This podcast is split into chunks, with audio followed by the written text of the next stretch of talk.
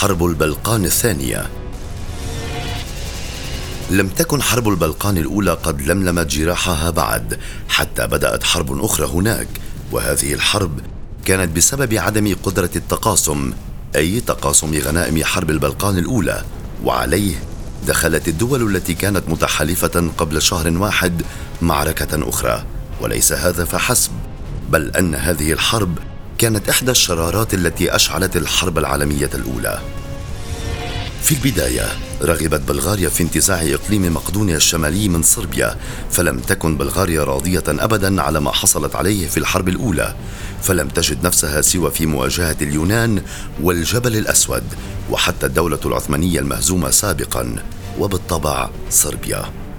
على إثر هذه الأحداث تنام الحس القومي في البلقان، فأصبح سبب حرب البلقان الأولى ذات سبب حرب البلقان الثانية، والهدف هو توسيع الأراضي والنفوذ. في الأول من حزيران عام ألف وتسعمائة وثلاثة عشر شكلت صربيا واليونان تحالفاً سرياً ضد بلغاريا، واندلعت الحرب في ليلة التاسع والعشرين من الشهر ذاته، حتى أمر ملك بلغاريا وقتها فرديناند بالهجوم على القوات الصربية واليونانية في مقدونيا، واشتعلت المعارك الطاحنة. في البداية حققت بلغاريا مكاسب كبيرة وتقدما ملحوظا، لكن القوات اليونانية والصربية استطاعت قلب الطاولة على البلغاريين، فبدأوا بتكبد الخسائر الفادحة واحدة تلو الأخرى، حيث قام الصربيون بشن هجوم مضاد على الجناح الأيسر للجيش البلغاري، وانضمت اليونان للصرب في ذات المعركة، الأمر الذي قضى بشكل تقريبي على كل الجناح الأيسر للجيش هناك. حاول البلغار رد الهجوم المضاد، لكن كانت المحاولة دون جدوى، وبالفعل حققوا تقدما بسيطا، لكنهم ما لبثوا أن أوقفوا هجومها وقتها، لمعرفتهم بالضعف الذي يكمن في جيشهم.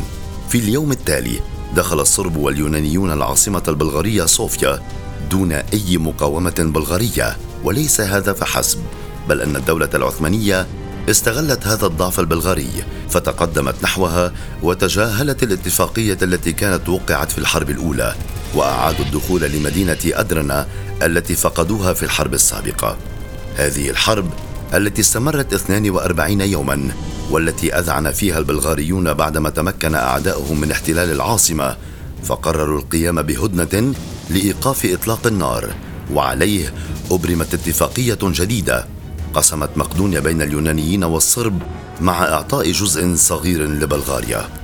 هذه الحرب بالذات كانت تقف كالشوكة في حلق النمسا والمجر وألمانيا، فكانوا ينظرون لها على أنها قد قسمت المنطقة الشرقية وصنعت قوى جديدة يمكن أن تؤثر على مصالحها، وعليه بدأت سلسلة من الاتفاقيات بين تلك الدول أثرت بشكل كبير وأسهمت في اندلاع الحرب العالمية الأولى.